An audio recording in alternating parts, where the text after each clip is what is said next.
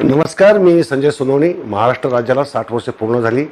Maharashtra information centre नवी दिल्ली जे स सेंटर पहिले आपले मुख्यमंत्री यशवंतराव चव्हाण यांच्या अत्यंत दूरदृष्टीने आणि कौशल्याने स्थापन झालं. त्यांच्या त्यांचंही आता साठावं वर्ष चालू आहे. त्या निमित्ताने हे जे हिरक महोत्सवी व्याख्यानमाला जी आयोजित करण्यात आलेली आहे त्यातलं एक पुष्प आज मी गुंफत आहे. मित्रांनो महाराष्ट्र राज्याचा जो इतिहास आहे पुरा इतिहास जर आपण पाहिला तर तो हजारो वर्ष मागे जातो.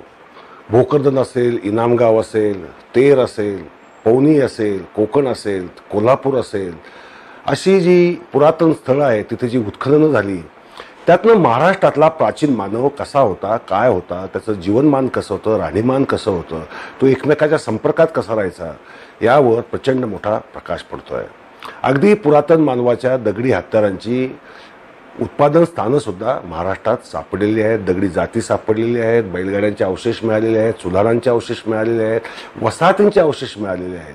अशा स्थितीमध्ये महाराष्ट्र हा कसा घडत गेला याचा आपण जर क- आढावा घेतला तर एवढ्या काळापर्यंत आपल्याला मागे जावं लागतं. एक काळ असा होता की महाराष्ट्रामध्ये पर्जन्यमान फार चांगलं होतं. अगदी पाणथळ प्रदेशात सापडणारे पक्षी प पशुसुद्धा या महाराष्ट्रामध्ये सापडत होते. त्यांचे अवशेष आपल्याला मिळालेले आहेत. सगळ्यात महत्त्वाची गोष्ट म्हणजे महाराष्ट्राचे आद्य वसाहतकार धनगर गवळी म्हणजे पशुपालक वर्ग हा महाराष्ट्राचा आदिम रहिवासी वर्ग होता. याचं कारण असं की पर्जन्यमानंतर बदललं आणि महाराष्ट्र हा निम पावसाळी प्रदेश बनला आणि कुरणांची संख्या इथे जास्त बारमाही वाहणाऱ्या नद्यांची संख्या कमी त्यामुळे गाळांचे सुपीक प्रदेशाचे कमी असल्यामुळे पशुपालन हा महत्त्वाचा उद्योग आपल्या महाराष्ट्राच्या प्राचीन वसाहतकारांचा होता. आणि येथे एवढ्या अत्यंत महत्त्वाचे मानवी वंश राहायला आले वसाहती केल्या. याच वसाहतीने निर्माण केलेल्या देवी देवता या आज महाराष्ट्राच्या लोकदेवता म्हणून आज आपल्याला पूजनीय आहेत. मग खंडोबा असेल विरोबा असेल विठोबा असेल किंवा ज्योतिबा असेल किंवा देवींमध्ये जर आपण पाहिलं तर जगदंबा असेल तुळजाभवानी असेल आणि काळूबाई वगैरे ह्या ज्या लोकदेवता आहेत या लोकदेवतांच्या निर्मितीने महाराष्ट्राचा एक ऋणानुबंधी एक जो सांस्कृतिक वारसा आहे तो जोपासला गेला. विठोबामुळे आजही वारकरी संप्रदायामुळे आजही महाराष्ट्राची एक अत्यंत नैतिक अधिष्ठान असणारी समतेची चळवळ आजही महाराष्ट्रामध्ये जीवित आहे. आणि यामुळेच महाराष्ट्र हा भारताचा एक वैचारिकदृष्ट्या लिडिंग जो प्रदेश मानला जातो किंवा ज्याला क्रांतिकारकांचा वैचारिक क्रांतीचा प्रदेश मानला जातो ते केवळ यांच्यामुळे यामध्ये शंका नाही. आपण जर ऐतिहासिक काळात आलो तर सम्राट अशोकापर्यंतचा काळ जरा थोडासा आपला ऐतिहासिक काळ हा थोडासा धुसर आहे अंधारात आहे. पण महाराष्ट्रामध्ये महारठी नावाचे रठ्ठ नावाचे जे प्रदेश होते त्या रठ्ठांचे जे प्रमुख महारठी आहेत त्यांचा उल्लेख आपल्याला बौद्ध साहित्यात महावंशामध्ये मिळतो. सम्राट अशोकाच्या शिलालेखांमध्ये तो उल्लेख आपल्याला मिळतो. म्हणजे महाराष्ट्राचं महारठ्ठपासून कसं नाव होत गेलं आणि आज ते कसं आपल्या दृष्टीने अभिमानाचं आहे आणि आपल्या भाषेचं नाव महारठी भाषा म्हणजे मराठी भाषा हे सुद्धा कसं पडलं हे आपण त्या इतिहासावरनं पाहू शकतो. महाराष्ट्राचं पहिलं ज्ञात राजघराणं जे आहे ते आहे सातवाहन घराणं. सिमुख सातवानाने इसवी सन पूर्व दोनशे वीसमध्ये महाराष्ट्रामध्ये सत्ता स्थापन केली ती जुन्नर येथून. जुन्नर ही त्यांची मूळची राजधानी.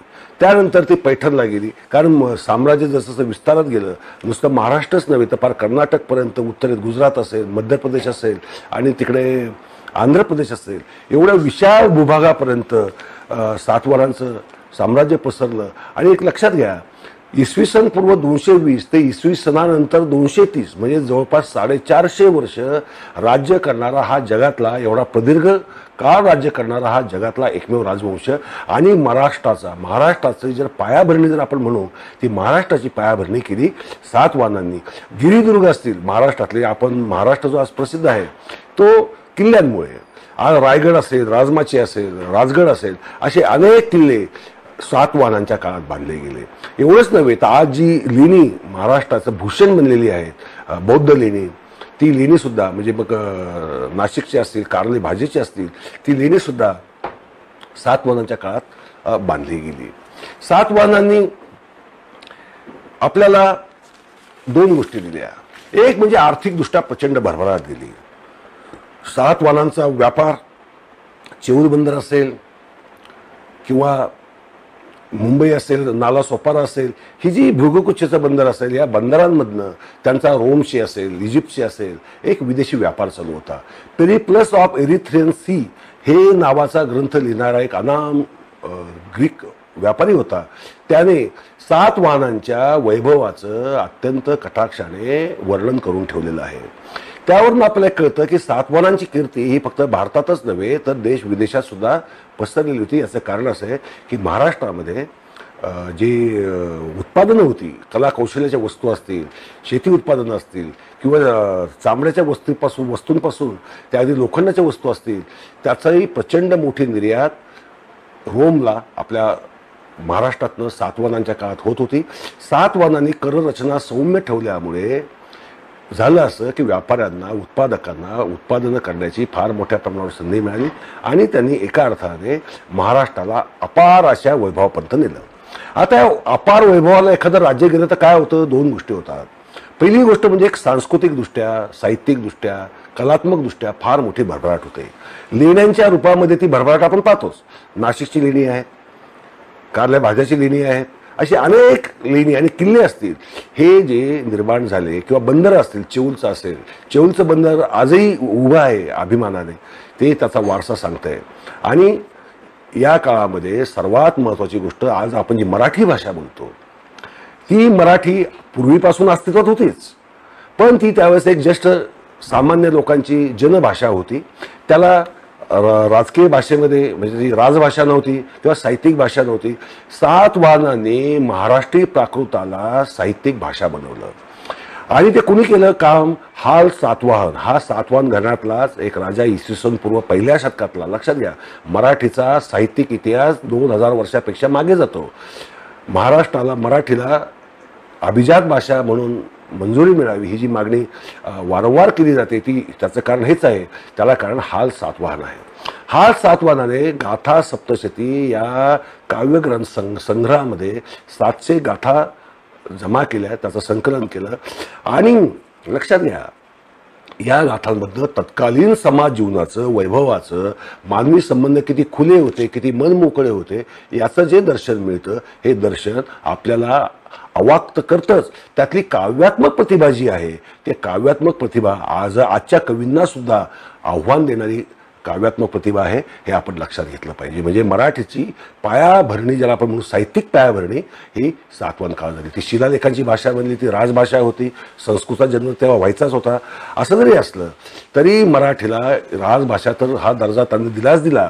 एवढंच नाही तर महाराष्ट्रीय प्राकृताला एवढं वैभव त्यांच्या काळात मिळालं की भारतभरातल्या इतर ज्या प्राकृत भाषा होत्या म्हणजे बघ शौरसेनी प्राकृत असेल मागधी असेल अर्ध मागदी असेल किंवा पैशाची असेल या सर्व भाषांमध्ये सर्वात श्रेष्ठ भाषा ही महाराष्ट्री प्राकृत आहे असं कवी दंडीसारख्या लोकांना सुद्धा म्हणावं लागलं. अगदी वररुचीसारख्या व्याकरणकारालाही म्हणावं लागलं. म्हणजे आज आपण जे मराठी बोलतो मी ज्या भाषेत तुमच्याशी संवाद साधतो किंवा तुम्ही सर्वांशी संवाद साधता त्या मराठीची पायाभरणी सातवानन केल्यामुळे आज आपण महाराष्ट्राची जडणघडण म्हणतो. त्या जडणघडणीमध्ये त्यांनी गिरिदुर्ग उभारून वाटा केला. भारतामध्ये महाराष्ट्रामध्ये व्यापार वाढवून उत्पादनं वाढवून शेती वाढवून बांध बांधून सौम्य कररचना लावून आणि एक प्रशासन पद्धती आदर्श निर्माण करून जी व्यवस्था निर्माण केली त्या आदर्श व्यवस्थेचा फायदा आपल्या महाराष्ट्राला असा झाला की जरी नंतर सातवादांचं काळ गेला साडेचारशे वर्ष म्हणजे फार मोठा काळ झाला. पण रोमन साम्राज्य सुद्धा एवढा काळ टिकलेलं नाही आहे आणि सर्वात महत्त्वाची गोष्ट अशी आहे की या काळातच महाराष्ट्रावर एक मोठा अवनतीचा प्रसंग आला होता या सातवान काळातच. इसवी सनच्या तीसमध्ये नहपान नावाचा शकछत्र गादीवर आला. त्याने सातवानांचे जे ते आधीचे गौतमी पुत्र सातकर्णीचे आधीचे दोन राजे होते चंद आणि चकोर. यांचा पराभव केला. सात मुलांचं राज्य एवढं छोटं झालं ते पार अगदी सातारा आणि कराडापुरतं मर्यादित झालं होतं. अशा काळात गौतमी पुत्र सातकर्णाने महाराष्ट्राचा मराठा मराठी माणसाचा पहिला स्वातंत्र्य लढा उभारला. आणि गौतमी पुत्र सातकर्णीने या नळपानाचा नाशिकजवळ पूर्ण समूळ पराभव केला उच्छेद केला. एवढा अभिमानाने मग म्हटलं मी शहरात वंश निर्वंश करस असं सातकर्णीने नाशिकच्या शिलालेखात अभिमानाने म्हणून ठेवलं. त्या स्वातंत्र्य लढ्याचे जो विजयाचा दिवस होता तो म्हणजे चैत्र शुद्ध प्रतिपदा. तो आजही आपण आजही आपण गुढीपाडवा म्हणून साजरा करतो. हा इतिहास आपल्याला माहीत नसतो. सात वानांचं महाराष्ट्रावरचं ऋणी आहे की महाराष्ट्राची पायाभरणी खऱ्या अर्थाने जर कोणी केली असेल ती सातवाने केली. महाराष्ट्राचा पहिला स्वातंत्र्य लढा जर कोणी लढला असेल तो सातवानाने लढला. आणि सातवानांनी महाराष्ट्राला एका अपार वैभवाला नेऊन पोचवलं. त्यानंतर ईश्वरसेन नावाचा सातवानानंतर अहिर वंशाचा एक राजा खानदेशातला तो सत्तेवर आला. त्याने जवळपास शंभर सव्वाशे वर्ष राज्य केलं. त्याच्याही काळामध्ये त्याने अत्यंत चांगल्या पद्धतीने सातवानांनी जे जतन केलेलं होतं ते त्याने फार वाढवलं नसलं तरी त्याने ती व्यवस्था तोडली नाही. ती व्यवस्था कायम ठेवली. त्यानंतर मग चालुक्यांचं राजवट सहावं ते आठवं शतक चालुक्यांची राजवट आहे. चालुक्यांची राजवट ही अत्यंत आपल्या दृष्टीने महत्त्वाची आहे. पुलकेशीने अगदी सम्राट हर्षाचा पराभव करून सम्राट हर्षाचा पराभव करून उत्तरेचं दक्षिणेवर स्वामित्व येणार नाही याची काळजी घेतली. जशी सातवानांनी कनिष्काला विंध्य पर्वताच्या पलीकडेच रोखलं. त्याला दक्षिणेकडे येऊ दिलं नाही. एका अर्थाने दक्षिणेचं स्वातंत्र्य हे अबाधित ठेवलं. तीच परंपरा पुढे शिवाजी महाराजांनी दक्षिण केंद्रीय राजकारण जे केलं त्यामध्ये परावर्तित झाल्याचं आपण पाहू शकतो. नंतर राष्ट्रकुटांचं राजवट आली. आठवं ते दहावं शतक. राष्ट्रकुटांच्या काळामध्ये सर्वात महत्त्वाची गोष्ट अशी आहे की राष्ट्रकुटांनी जैन धर्माला राजाश्रय दिला त्यामुळे महाराष्ट्रामध्ये जैन धर्माची जी सुसंस्कृत एक वेगळी परंपरा आहे तत्त्वज्ञानाची जी परंपरा आहे मानवतेची जी परंपरा आहे अहिंसेची जी परंपरा आहे त्याची एक पायाभरणी त्या राष्ट्रकुटांच्या काळामध्ये झाली. म्हणजे बौद्ध राज राज आपल्या विहारांना सातवानी असेल तर सातवान सहिष्णू होते चालुक्य पण सहिष्णू होते राष्ट्रकुटही सहिष्णू होते. त्यांनी बौद्ध लेण्यांना उदार हस्ते मदत केली. तशीच राष्ट्रकूटांनी जैनांच्या उत्थानासाठी त्यांच्या समर संस्कृतीच्या वैचारिक उत्क्रांतीसाठी फार मोठ्या प्रमाणावर सहकार्य केलं. असं म्हटलं एक अरब व्यापारी आला होता सुलेमान अन महारी म्हणून. सुलेमान अन महारी नावा अल महारी नावाच्या अरब व्यापाऱ्याने म्हणून ठेवलं की राष्ट्रकुटांची राजवट ही सर्वात आदर्श आणि फार महत्त्वाची होती राष्ट्रकुटांना महाराष्ट्राच्या वैभवामध्ये भर घालण्यासाठी त्यांनी जे योगदान दिलं महाराष्ट्राला त्यांनी एक जी सुसंस्कृत परंपरा दिली त्यात राष्ट्रकूट घराणंसुद्धा महत्त्वाचं आहे. राष्ट्रकूट या शब्दाचा मूळचं ते रठ्ठीकूट हा शब्द होता. रठ्ठीकूटचं संस्कृत रूपांतर नंतर राष्ट्रकूट झालं. त्यामुळे हे रठ्ठीकूट कुठले हा प्रश्न पडला. पण हे जे महारठ्ठी हे जे पद होतं सातवन काळात निर्माण झालेलं किंवा सातवन काळाच्या पूर्वीपासून असत असलेलं त्या महारठ्ठींचं हे रठ्ठीकूत म्हणजे रठ्ठींमध्ये निर्माण केलेलं हा एक राजघराणं होतं असं आपल्याला म्हणावं लागेल. कोकणचा पुरातन इतिहास इतका मागे जातो की इसवी सन पूर्व दहा वीस हजार वर्षापूर्वीचा जो पुरातन मानव होता तो मानव कसा राहत होता काय होता याची आपल्याला पुरावे त्यांनीच जी खडकांवर जी एक चित्र काढून ठेवलेली आहे ती पुरा प्राचीन चित्र आजही मनाला आकर्षित करतात मोहतात आणि गुळामध्ये सुद्धा टाकतात. आपलं आश्चर्य वाटतं की कशासाठी काढली काय काढली? पण त्या माणसाने आपल्या अस्तित्वाचा एक पुरावा त्या चित्रांमधनं ठेवला आणि त्यात जी कलात्मकता आहे त्यातले जी नृत्य संगीत याचं जे त्याचं दैनंदिन जीवनाचं चित्रण आहे शिकारीची चित्रणं जी आहेत ती आपल्याला त्यात पाहायला मिळतात. कोकणचा इतिहास पुरातन आहे हे झालं. परंतु तो अनेक राजवटींच्या राष्ट्रकुटांच्या कधी म सातवानांच्या तो ताब्यात राहिलेला प्रदेश. परंतु शिलाहारांनी तिथे स्वतंत्र राजवटी निर्माण केल्या. कधी ते मांडलिक तर कधी स्वतंत्र. असे शिलाहार राजे राहिले. ते शैव होते. उत्तर कोकण आणि दक्षिण कोकण असे शिलाहारांचे दोन तट बनलेले होते. या दोन्ही भागांमध्ये शिलाहारांनी कोकणामध्ये कोल्हापूरमध्ये सुद्धा काही प्रमाणात त्यांनी सत्ता गाजवली. आणि कोकणला एका अर्थाने आज जे आपल्याला कोकणाची जी एक विशिष्ट पूर्ण संस्कृती दिसते तिथल्या ज्या कल्पना दिसतात तिथली जी भाषा दिसते त्याला वैभव द्यायचं काम या शिलाहारांनी केलं. अल मसुदी नावाचा दहाव्या शतकामध्ये एक अरब व्यापारी कोकणला आला होता. त्याने चेऊल बंदराला भेट दिली होती. त्याने नंतर मग मुंबई नालासोपारा असं करत तो सिंध प्रांतात गेला आणि अरबस्तानला परत गेला. या व्यापाऱ्याने लिहून ठेवले की त्यावेळी चेऊल बंदरावर चेऊल बंदरावर दहा हजार तांडे लक्षात घ्या व्यापाऱ्यांचे दहा हजार तांडे येऊन थांबलेले होते. त्यात अरब होते रोमन होते इजिप्शियन होते हापशी होते. हे व्यापारी आणि भारतातल्या अनेक प्रांतांमधनं बैलांवर सामान माल लादून कोणी मीठ लादून आणलंय कोणी चंदन लादून आणलंय असं सामान मैल मौल्यवान सामान लादून आणणारे दहा हजार तांडे अक्षरशः चेऊलच्या बंदरावर होते. तो का होता? या शिलाहारांचा. या शिलाहारांनी कोकणला वैभव दिलं. आणि त्या वैभवामुळेच कोकणवर इतर राजवंशांची सुद्धा दृष्टी वळाली. कारण ती संपत्ती आपल्या ताब्यात यावी. तिथला कर जो घ्यायचा आहे तो आपल्या ताब्यात यावा. ही त्यांची सत्ताधाऱ्याची स्वाभाविकच मनीषा होती. त्यांनी तो करायचा प्रयत्न केला. व्यापारी मार्ग ताब्यात घेण्याचा परंपरा प- पुरातन आहे. अगदी नाणेघाट जसा नाणेघाटचा मार्ग आपल्याला माहिती आहे, तिथला शिलालेख आपल्याला माहिती आहे सातवाहनांनी त्या नाणेघाट शिलालेखामध्ये त्यांच्या संपूर्ण सातवान वंशाची माहिती तर कोरलीच त्यांचे पुतळे कोरले.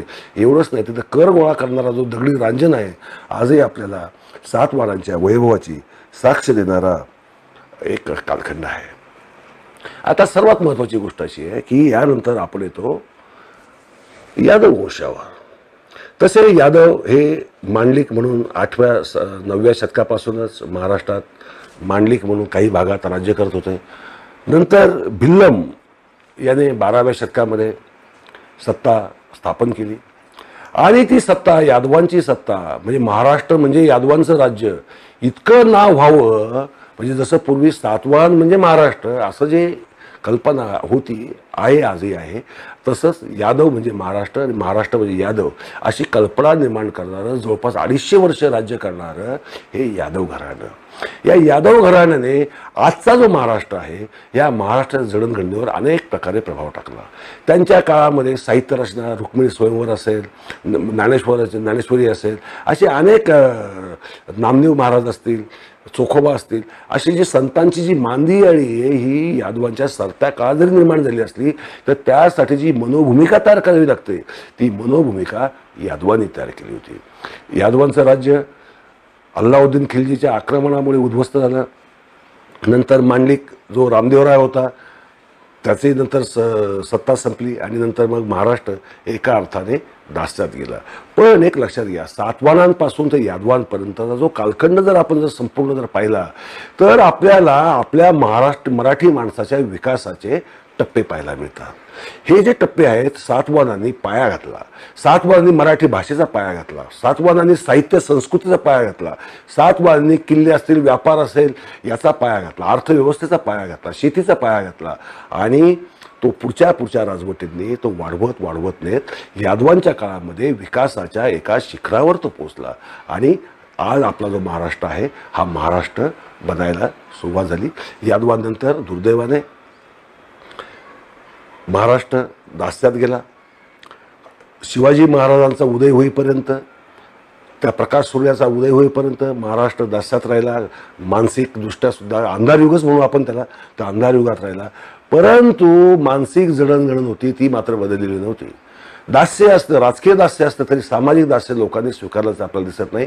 कारण जी परंपरा जी आपल्याला दिसते वैचारिक परंपरा दिसते संत परंपरा जी आपल्याला दिसते आणि राजकीय परंपरासुद्धा जी आपल्याला दिसते ती परंपरा एक महाराष्ट्राचं व्यापक चित्र दाखवतात. मग तो विदर्भ असेल पवनीपासून अगदी चंद्रपूर वगैरे भागामध्ये असेल मराठवाडा असेल खानदेश असेल इकडचा पश्चिम महाराष्ट्र असेल कोकण असेल या सर्व विशाल भूप्रदेशावर महाराष्ट्रातल्या ज्या राजवटींनी जे आहे एक वैशिष्ट्यपूर्ण संस्कृतीची निर्मिती केली.